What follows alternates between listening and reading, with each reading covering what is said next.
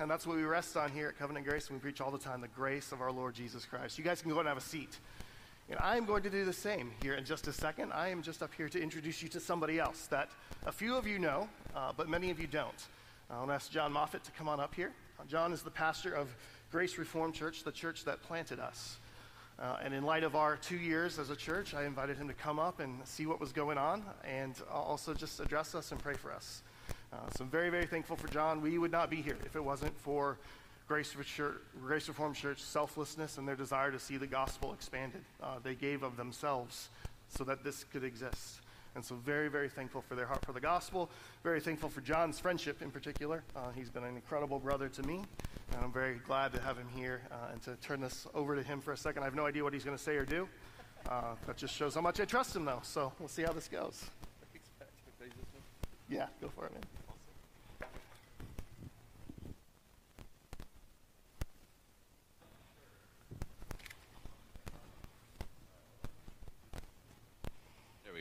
All right. Yeah, this is overwhelming. The last time I was here was when we uh, installed Patrick as the pastor, and we were in Agathos, and we are like one third the size, I think. I don't know. This is a lot of people in here, so uh, this is encouraging.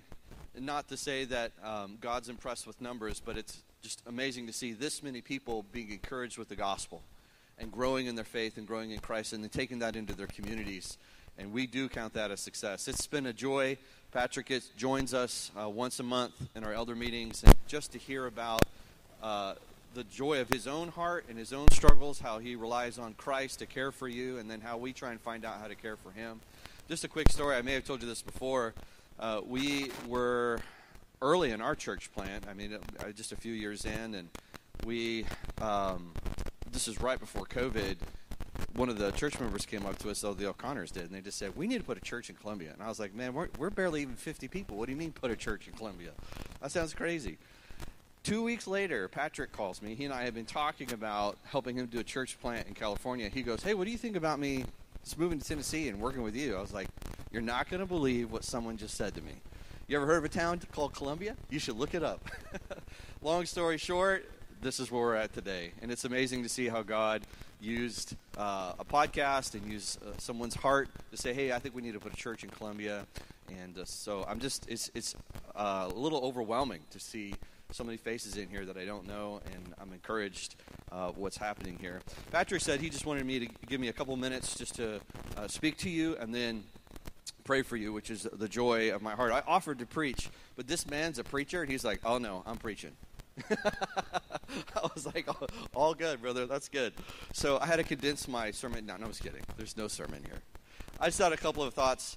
Uh, it is, uh, Patrick says it's an honor to be here with us, but it is a, such an honor and joy to have built a relationship with both Patrick and Susan. If you guys know anything, Susan is she's the real deal. She's the real reason why this church exists because she helps love and care for Patrick. And if uh, being in ministry now for I've been a pastor for almost 15 years and then a church planter for six years. It's rough, it's tough, and it's uh, impossible to do without a wife who will love and care for you. And so it's just been an honor. Uh, Patrick has been a great colleague for me. Just there are many uh, Tuesdays or forget, Tuesdays we get together where uh, we have coffee and it's just where I get to dump on him for a little bit and then he gets to dump on me and we care for each other. And I just appreciate that. But this, well, what I want to encourage you with, I know that many of you have been here. How many of you were here when we started, like the very first Sunday two years ago? Raise your hand. Okay, so you have seen the struggle how hard it's been moving locations, trying to find people to do children's ministry. It's been a grind, and it's been hard. And often the first two years of a church plant might be the hardest. Uh, from my experience, that's been the case. I know for Patrick, uh, it's been it's not been easy.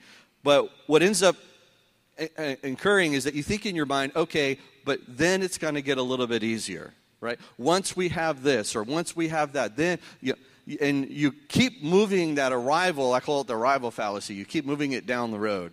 See, we're six years in, and we've hit every milestone that I thought we would hit, and I'm like, it's still hard. What happened? I wake up every day and like, this is not any easier. We have more people, which just means more problems, right? so, uh, but that's that's what the work of the ministry is for, is, is to help people and encourage them. And my encouragement, I just wanted to give you a couple of verses here to encourage you just about what you guys have built as an amazing foundation. I know what this church is centered around, which is Christ and the gospel. And it's not just a tip of the hat of the gospel, but Christ is your hope and design and drive in every area of life. And I know that that foundation is what's going to keep this church safe. But I will tell you from years three, four, five, and six, we're going into our sixth year, or finishing our sixth year, uh, you're going to face new challenges. And I just wanted to encourage you with some of these challenges. This is why Paul, when he started churches, he would write back to those churches and remind them a few years in hey, this is what I think you need to remember. This is 2 Timothy. He's writing to a young pastor, and he says to him in 2 Timothy 2.10, Therefore I endure everything for the sake of the elect, they also may obtain the salvation that is in Christ Jesus with eternal glory.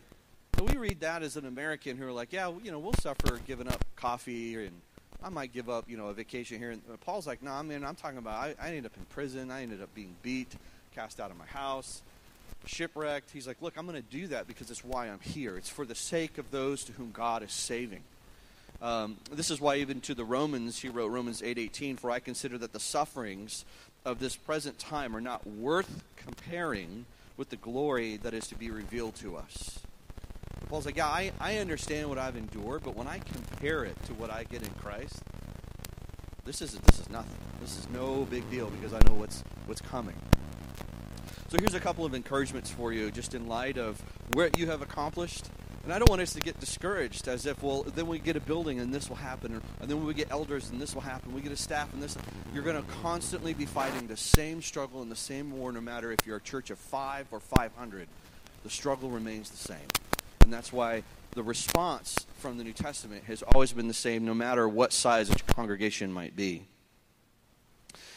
Here's my encouragement to you is that if you keep your focus as a church and encouraging your pastor to always be growing in the knowledge of Christ, then you will always be safe. And you will always have the energy to continue to fight. When this man begins to feel the pressure to not give you Christ, and you want culture or you want transformation, you want politics, you've just now made his job impossible, right? It is the power of the gospel that changes our hearts and encourages and strengthens us. And a congregation that celebrates and says amen and encourages his pastor when he faithfully preaches Christ each and every week is a church that will be protected from Satan and the lies of Satan. And so be encouraging your pastor as he continues to preach.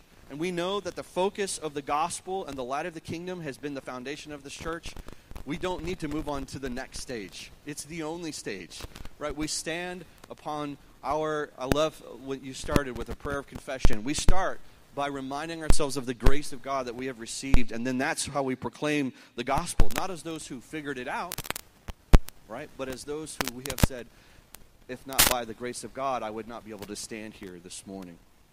My last encouragement to you is that we are not here to win the world's game, and it is so hard. I've got four children, I have three teenagers.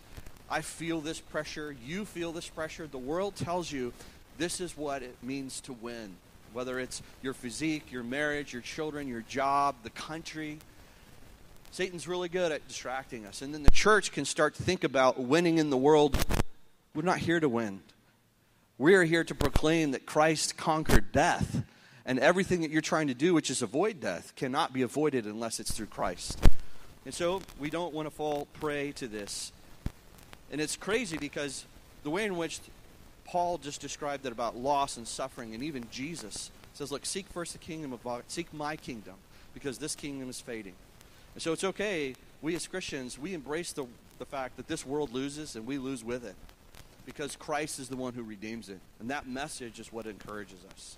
So I want to pray for us this morning. Before I do, I want to read this to us just as a reminder of the hope of our eternity. So this is 1 Peter chapter 1 verse 13.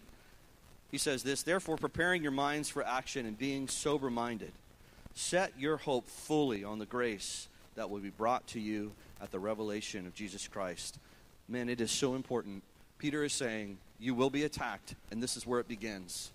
An intoxicated mind by the world will take and place your hope on performance, You'll place your hope on yourself, or you'll put it on your, your, your government, or whatever you want, your job, your money. He says, the only hope you have is when Christ returns and brings all the benefits to you. Don't put some of your hope there. It's just not a 60 40 deal. He says, your entire focus for the rest of your life is to concentrate your mind on what Christ is bringing to you by grace alone, through faith alone. Amen. Let me pray for us. Father, I am so thankful that I can stand up here as one who has been set free from my own guilt and shame. And I can be one who encourages this congregation, encourages their pastor to continue to do the same. We are now free because you have set us free, which means we are now free to forgive. Lord, please forgive us our debts as we forgive others of how they have failed us. And Father, for this congregation, we pray that you would free them from the pain of this world, that you would free them from uh, the lies of Satan that would distract them in simple ways. He presents himself as an angel of light. Lord, he comes and he causes our hearts to take our eyes off the gospel. Lord, help us to be reminded that it's only by your grace. So, Lord, we believe. Help our unbelief. And, Lord, liberate us from the fear of death, that we, as Paul says in Romans 12, we can lay our lives down as a living sacrifice to be ready to advance your kingdom, to set people free, those who are suffering, those who are enslaved to sin, and those who do not know you, Lord. May our lives be the light that brings them to your kingdom. In Christ's name, amen. So thankful. I cannot wait to go home and give a report to our church of what you guys have done here. Thank you. And God bless you.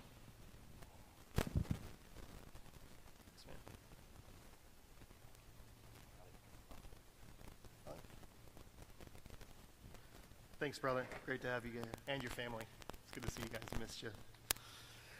All right, church, we are going to have a little break from Matthew today.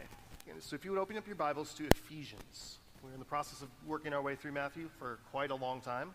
Uh, but today I wanted to go back to Ephesians because that is where we uh, started, as we started as a church. And in my own study this week, I went back there um, to just kind of remember what we learned and what we saw and the kind of foundation God laid for us through that section of His Word. Uh, and as I was, uh, I was struck by a particular theme. And I don't think it's a theme I brought up specifically when we preached through it initially. And when I say a theme, a more accurate way to put it would be a description. A description. The description of a Christian. What is a Christian? There's lots of ways we could describe it, lots of accurate ways we could describe it. But I think if we look at Ephesians in total, there's, there's a very short, succinct description of what makes somebody a Christian, what describes a Christian that bubbles up to the surface. Right? And that is that a Christian, to be a Christian, means to be in Christ together. To be a Christian means to be in Christ together this theme runs throughout Ephesians. And so, what I want to do today, this is right at the very heart of who we are as a church, is I want to propound that theme to you with various passages from Ephesians and, and show you how Paul shows this to us and show you through it the riches and, and the glory that is in that brief description for us. To be in Christ together. It's three little words, it's not much, but there is so much loaded and freighted into that for us, brothers and sisters. And I want to help you see that. I want you to help you see the beauty and the riches that you have by bearing the name of Christian. And not only do I want you to see the riches and the glory that's in these words, but I want you to see the necessity of all three. Sometimes we might have a tendency to leave part of this out or to minimize part of it, but all three of these are absolutely essential when it comes to thinking about what a Christian is. Let me pray for us and we'll dive in. Lord, we thank you for your word. We thank you for what it reveals to us and what it shows us, who you are and what you have done for us. The fact that you sent Christ to save sinners. We thank you for that, Lord, and we pray that as we see it in your word this morning, that you would open our, the eyes of our heart to it, that it would not just be an intellectual exercise, but as we hear the glorious work of what you've done for us in Christ and what it has made us and what it has called us to, that our hearts would be stirred up to honor you and to rejoice in you the way that we ought, and to move out towards each other the way that we ought to in light of these things. So pray you work with your word through your spirit this morning in your people. We pray this in Christ's name. Amen. I want to start by talking about the first two words of that description of being in Christ together. In Christ. This is a huge phrase for Paul throughout Ephesians. In, in, a way, it's his kind of summary of what it means to be a Christian, is to be in Christ. And we hear it over and over again. I'm going to read from Ephesians 1, just verses 3 through 6 to get us started. There we read this Blessed be the God and Father of our Lord Jesus Christ, who has blessed us in Christ with every spiritual blessing in the heavenly places, even as he chose us in him before the foundation of the world, that we should be holy and blameless before him. In love, he predestined us for adoption to himself as sons through Jesus Christ, according to the purpose of his will, to the praise of his glorious grace, with which he has blessed us in the beloved. Church, just in these four short verses, there are three distinct blessings that come from being in Christ. Paul says that we are blessed in Christ, that we are chosen in Christ, and that we are adopted in Christ. To be blessed, what does that mean? Well, we've talked about that recently in Matthew, right? When we looked at the Beatitudes.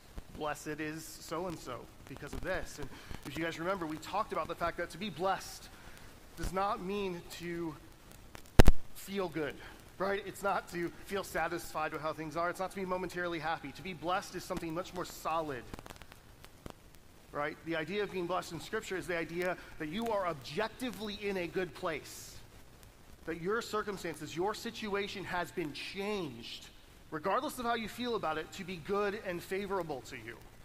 When you think about those Beatitudes, blessed are the poor in spirit. Being poor in spirit doesn't feel good. What Jesus is saying that those who are in spirit, they, they do have it good, whether it feels like it or not. And so when Paul says, you are blessed in Christ, what he is saying is that in Christ, your circumstances, your entire situation in every way is good now. It is good now. You have no reason to envy anybody else. Where you are is enviable, regardless of how it feels in this moment. And I know the moments don't feel like that, right? We live in our flesh, we live in the midst of a sin controlled world with spiritual enemies, right? Our circumstances do not feel good often. And that's why it's so important to understand what this means. It doesn't matter how we feel. In Christ, we do have it good, regardless of the momentary feelings or a momentary experience of it. Right? If you are in Christ, you should be envied above all other people, regardless of what else could be said about your situation. That is fact because of what we have in Him. The second thing he says is that we are chosen, chosen in Christ to be holy and blameless. Right? Now it's interesting that we, he's chosen us for this particular purpose to be holy and blameless, to be apart, to be set apart from sin to God and to be without guilt. Now, in this one, it's very close in play, it's very important that we pay close attention to the little words, right? Because if we don't, this can mean very, very different things. Paul does not say here that he chose us because we are holy and blameless, right? He doesn't say that God chooses us once he sees a certain amount of progress or effort or work on our hand. Then he chooses us, right? Once we get ourselves holy and blameless, now he'll set his name on us. Now he'll bring us into Christ. That's not what he says. Nor does it say that he chose us so we better be holy and blameless. We better get our act together or else. Being in Christ is not a probationary status, right? Where you better clean up your act in order to stay here. That's not what he says either. What he says is that he chose us in Christ so that we would be holy and blameless. We are chosen in Christ. We're pointed back to that union we have with Him. And Jesus, God's choice of us, is what makes us holy and blameless. It is not something we do, it is something that God does. He chooses us and makes us holy and blameless because he unites us to Christ, the only one who is actually holy and blameless. You are not. If you think you are, you are deluded. Let's talk. You're not. Christ is the only one who is holy and blameless. And the only way we, that can be true of us, and we are united to him and have his righteousness imputed to us and have him take our sin and guilt. We get credited with his perfection while he is credited with our guilt, making us blameless. So we are blessed in Christ. We are chosen in Christ. And lastly, in these verses, Paul says we are adopted in Christ. Adoption has some different connotations in Paul's day than it does in ours. It was an important tool for the Roman upper class. It was a way of ensuring family legacy, right? A lot of times, if you were wealthy and had position that you were going to pass on, the priority was finding a worthy heir, an heir that would carry on your name in a, in a way that would do it honor, whether that person was of your blood or not.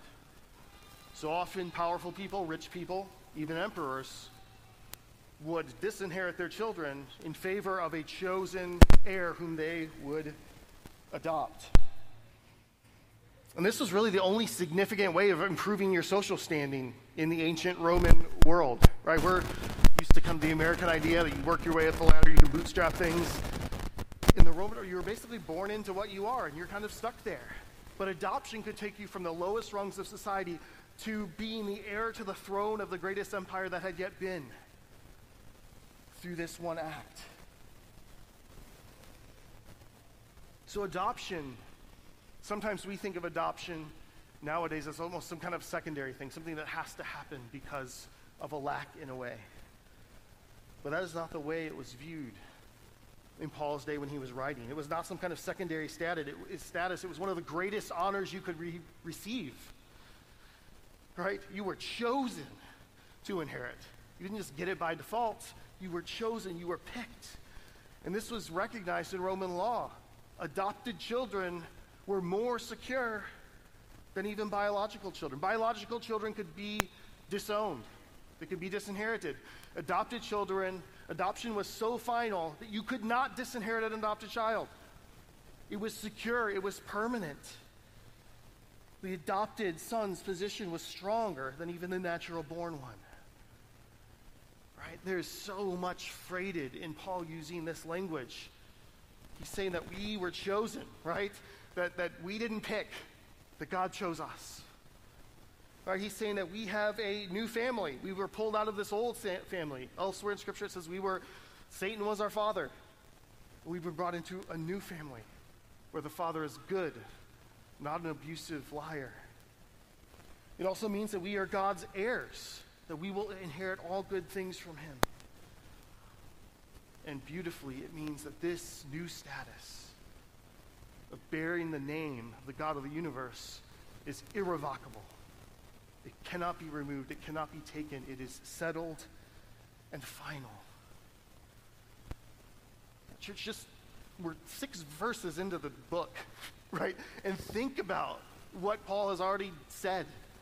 We are we are blessed in Christ. Our, everything about our circumstances, everything about our situation has been permanently changed to something good and wonderful and enviable because we are in Christ. Right? We have been chosen. The God of the universe set his affection on us and made us part of his family. Right? And we've been adopted and made his very heirs. Like, this is heady stuff, guys. Like, this is stunning what we have in the gospel. And I think we should ask the question how, how should we think about having these riches? How should we think about that, right? When, when we realize who we are in Christ and all that we have, how should we now, how do we wrap our heads around that? How should we think about it? Well, I think Paul, in the way that he writes the letter, wants us to remember how we came by all these gifts in Christ. He wants us to remember how we came by them. The next few verses begin to point us there. In Ephesians 1, verse 7, we read this In him, again, Christ, in Christ, we have redemption through his blood, the forgiveness of our trespasses. according to the riches of his grace, which he lavished upon us in all wisdom and insight, making known to us the mystery of his will according to his purpose, which he set forth in Christ as a plan for the fullness of time, to unite all things in him, things in heaven and things on earth. That first verse, in him we have redemption through his blood, the forgiveness of our trespasses, according to the riches of his grace. Right? That's the that's the how. Right? That's the how. And it gets expanded and made crystal clear in chapter 2.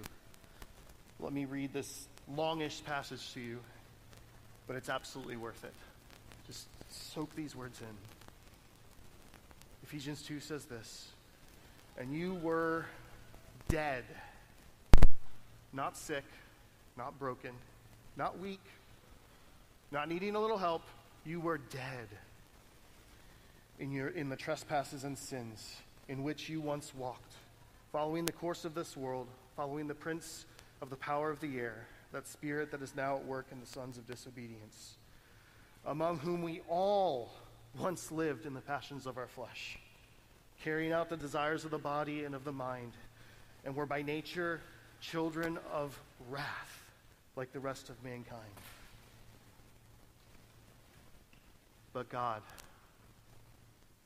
being rich in mercy, because of the great love with which He loved us, even when we were dead in our trespasses, He made us alive together with Christ. By grace you have been saved, and raised us up with Him, and seated us with Him in the heavenly places in Christ Jesus, so that in the coming ages He might show the immeasurable riches of His grace and kindness towards us in Christ Jesus. For by grace you have been saved through faith. And this is not of your own doing, it is the gift of God, not a result of works, lest anyone may boast. For you are his workmanship, created in Christ Jesus for good works, which God prepared beforehand that you should walk in them. When we stare and look and gaze on the blessings that we receive in Christ. It needs to be married up and paired with the fact that we deserve absolutely nothing of them. We deserve wrath. We are as deserving as wrath as anyone you can look at out in the culture, out in the world. We are just as fallen short of the glory of God as anyone we can point to. we have these riches. We have this new identity. We are part of this new family. We have moved from death to life by sheer grace alone. You cannot bring any of yourself, any of your doing into it. And this does two things for us, church. First of all, it should humble us. Arrogant Christians are the most ridiculous thing the world has ever known. They're, it's absolutely ridiculous. Absolutely ridiculous. We bring nothing to the table. This is the core of what we believe. Our righteousness is filthy rags apart from Christ. It is despicable. We are dead apart from Him. All right, so it should be, it should humble us. It should humble us. We should never forget where we came from. We should not forget that we were once dead. We should not begin to think when we look at these blessings, begin to think that we deserve them or that God sure picked well when he got me. That is a lie from the pit of hell, and produces nothing good. But on the flip side, it should give us an incredible confidence because the fact that you have nothing to do with it means it doesn't depend on you. Because if it depended on you, you would lose it and you would blow it and you would constantly have to be afraid of what's going to happen. But it doesn't depend on you. It is all on the work of Christ, and He has finished that work and He has done it perfectly. So there is no fear. You have perfect assurance. All that was needed to accomplish all of this has been done for you. It cannot change. So we as Christians get to live in this beautiful place of, of total humility before our neighbors. Right? We don't have to walk around and thumb our noses at anybody, and yet, at the same time, with a total, absolute confidence in these blessings that have been talked about because they do not depend on us. They rest on Christ, who will not fail us. These things can only be received as a gift of grace, a pure gift. And this is, this is hard, church. In our flesh, we don't want the gospel to work this way. This is actually the hard part of the gospel, is the fact that you don't get to bring anything to it. We love glory to a man. Every single one of you does. Your flesh loves glory. You want to accomplish something and have something you can hang your hat onto. Yes, maybe Jesus does 99.9% of it, but man, I did this. I, I've got this thing to hold on to, right? When Jesus said the way is narrow, this is what he meant. It didn't mean you had to be as perfect as you can be. It could be you could only get in when it's you receive it as a totally a gift. The way is as wide as Jesus and no wider. The only way you get through is if you abandon yourself and come in fully and wholly on Him. This is hard. Our flesh wants glory so much. We've been given the most remarkable gift ever. And yet we'd rather have the glory than the gift too often. But we can't. We can't. It does not work that way. It will be on Christ's account alone, not yours. That's the condition for entry. The condition for entry is not that you clean yourself up, it's that you abandon yourself, that you despair of yourself, and throw yourself wholly and totally on the work of Jesus Christ.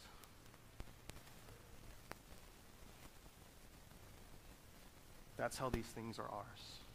It has nothing to do with us and everything to do with Him.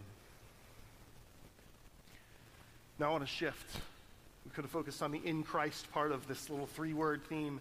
Now I want to move to the together part, because that's what Paul does here in chapter 2. In The second half of chapter 2, he explains that something radically has changed, not just in the way that we relate to God, but as our relationship with God has changed in Christ, so has our relationship to one another. The people of God are not going to be demarcated by natural boundaries or bloodlines, but simply by faith. Right? And every other kind of thing that distinguishes us from one another is trumped by the commonality of being brought into Christ.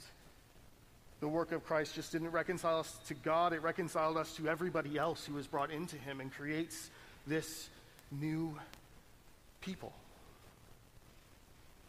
And it's interesting, if we, I'm not going to read the whole thing because we don't have time to do that, but as Paul's talking about that at the end of Ephesians 2, he doesn't just say the gospel comes to these different people in their own places and kind of keeps everybody like separate but equal, distinct from each other. No, it says it pulls them together and makes them one man, builds them together into one body. Right? It's like the difference. We're not all listening to the same album at home. We're at like a concert together. It's a very different thing, right? And what Paul's describing here is the fact that these people are now being brought from where they were and brought together and bound together to one another in Christ.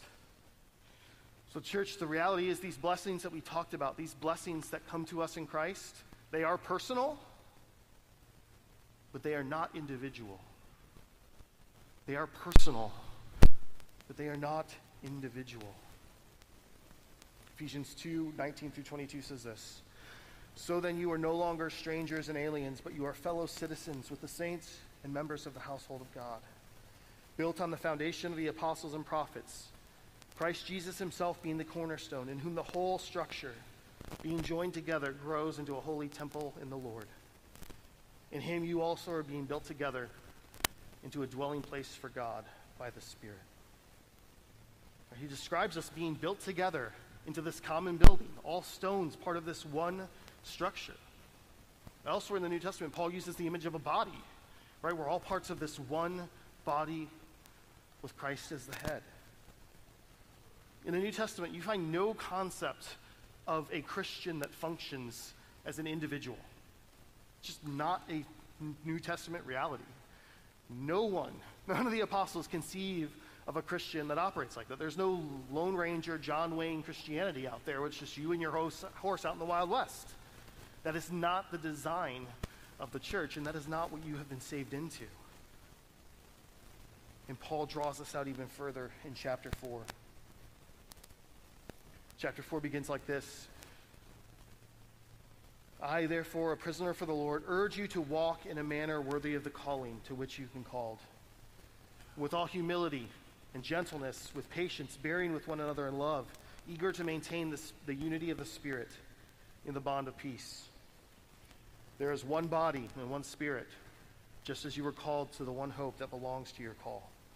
One Lord, one faith, one baptism, one God and Father of all, who is over all and through all and in all. It's so interesting. Paul here, he's shifting. He's been explaining the glories of the gospel. Now he's shifting to the implications of it, right? Now that he's established our position in Christ, how do we live from that position? What do we do? What, what does it look like to walk worthy of this new standing we have? They could say all sorts of things, right?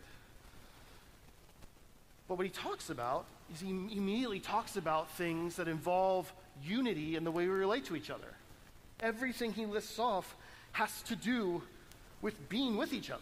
You can't do these things by yourself. Humility, gentleness, patience, bearing with one another in love, maintaining unity. All these things are things you have to do with your brothers and sisters. You cannot do these alone. The implication is that you cannot walk in a manner worthy of the calling you've been called to by yourself. You cannot do it. It's not what God made. Right? It's not what God made. God did not make a bunch of individual Christians. He pulled a bunch of individual people out of darkness into light and made them into a family, made them into a body, made them into a living temple for Himself.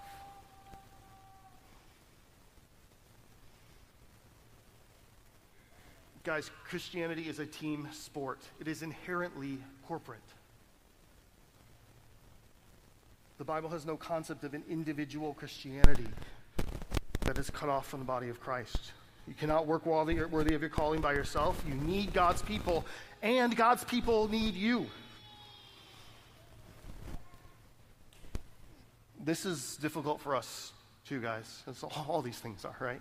But particularly as modern people who live in the West, we are part of the most individualistic culture that's probably ever existed. And we're just programmed to look at life from an individual perspective. It's all about what I do, I deserve what I do. Everything is very siloed off.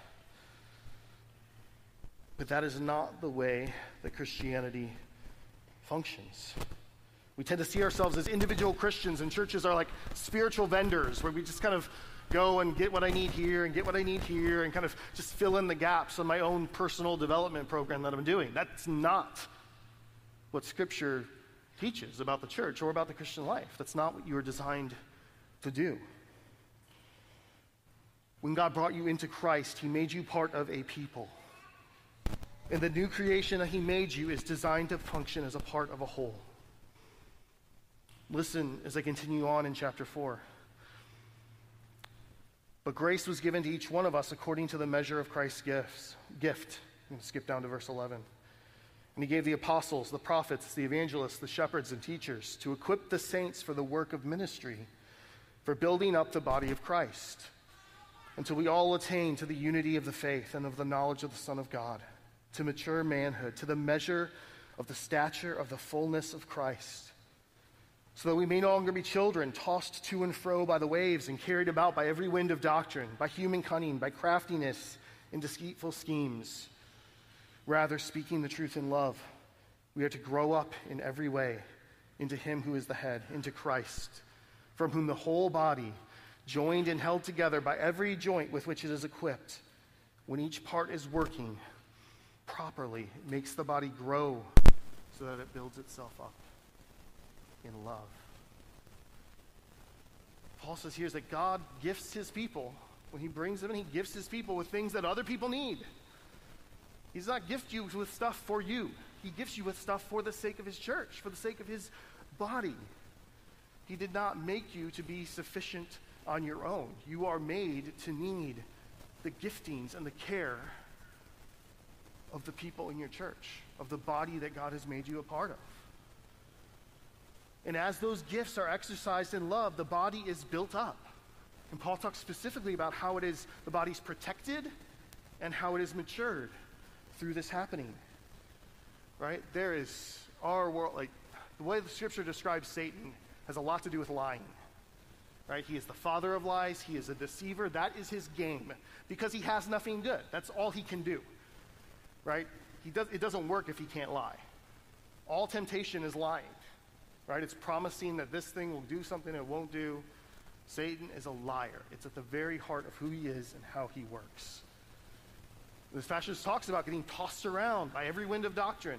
Right? How hard is it to parse out what's real and what's not these days? And it's getting harder and harder. Things like AI developing all this stuff. The world is a confusing, confusing place. And that absolutely makes sense after the fall. That fits with the nature of sin. But what Paul says here, if you don't want to be deceived, if you don't want to get tossed around, if you don't want to get blown on the winds of every new Christian fad that comes up, or drawn away by heretics, or caught up in what culture tells you is true, if you want to be guarded against those things, where does he say it happens? In the church, not by yourself. You are so vulnerable by yourself. I am so vulnerable by myself. This has nothing to do with the amount of education you have, how well you know your Bible. You are not made to be alone. Scripture calls us sheep. Sheep don't do well by themselves outside of their flock without their shepherd. They turn into dinner pretty much universally. They're not, wild animals. So just Google some videos of sheep. You'll see. Prove, prove the point real quick. They're, they're nuts. They need help. That is us. Every single one of us. God designed you to be in a church for your protection, but it also designed you to be in a church for your growth. Not just protection for the negative, but for you to grow and move forward. The things that God ordained that mature you. Right? We like to just think that we can just come up with whatever we want to and whatever feels good, and that'll grow us because we like it. That's just not how it works. God is the one who made you a Christian. He's the one who grows and matures Christians, and He does it His way with the things that He has ordained. And those things primarily happen in the gathering of the local church, the preaching and reading of the Word of God, praying together, singing the gospel to one another, confessing our sins to each other. These are the things that God uses to grow and develop us. They don't look real flashy all the time. They're pretty mundane. Well, sometimes they feel really boring. I get that. But God says He uses the foolish things to shame the wise and the weak things to make fools of the strong. That's how He works. So that's what He wants to do. Right? So then this is what he's saying, right? You want to grow, you don't need to go come up with your own programming. He's got it. Right? You need to be in the church because you need everything that's there. You need those who have teaching gifts to feed you and strengthen you and nourish you that way. And then you need all the rest of the gifts of the church to build you up in love so your burdens can be carried, so you can be rejoiced with when you need rejoicing, so people can come alongside you when you're sorrowing, when you're doubting, they can lift your eyes to Christ. All these things. This is where they're designed to happen. So if you want to grow and mature, if you don't want to get derailed, you need the church. Full stop. And when I say that, trust me, I know churches are flawed. I know this church is flawed. Probably, I probably know it better than anyone else. Right? It's flawed because I'm here. I know that. It is a flawed, broken, weak thing that looks really silly. It does not look like the way to accomplish anything in this world. But do we walk by faith or do we walk by sight? Do we trust the world's wisdom or do we trust what God's promised to do? I'm going to go with what God's promised to do. And I'm going to die on that hill. And we're going to die on that hill.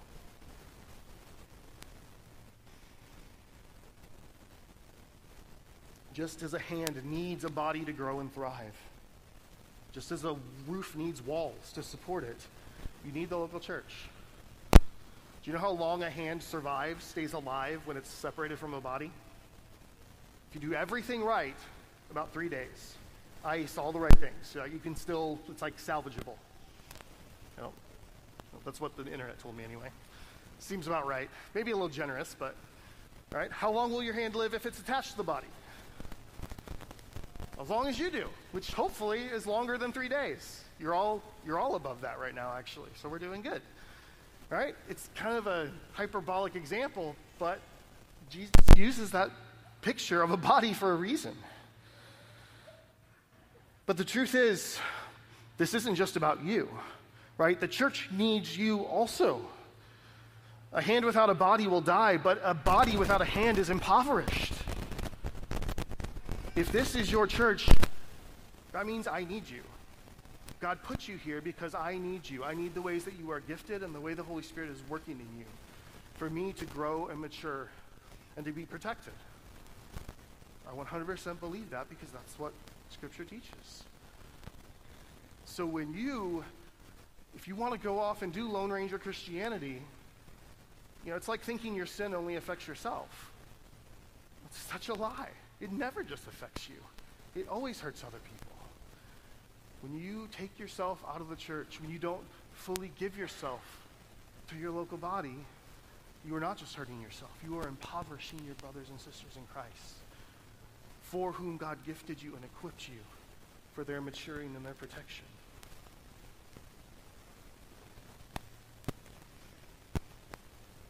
So, church, as we rejoice in two years of God's faithfulness, things obviously haven't been perfect. We've made mistakes, we've done things wrong, there have been hard things. But there's been so there's been so much grace and mercy, so much more grace and mercy than we deserve. And it's important to note that, that we're not acknowledging this to celebrate an accomplishment. We haven't, we haven't done anything. We're rejoicing in what God has done for us, in his kindness to us. We're acknowledging the wisdom and beauty of what God has designed and the fact that he has designed, he, he has done it in our midst, that he has made a church where these things can happen.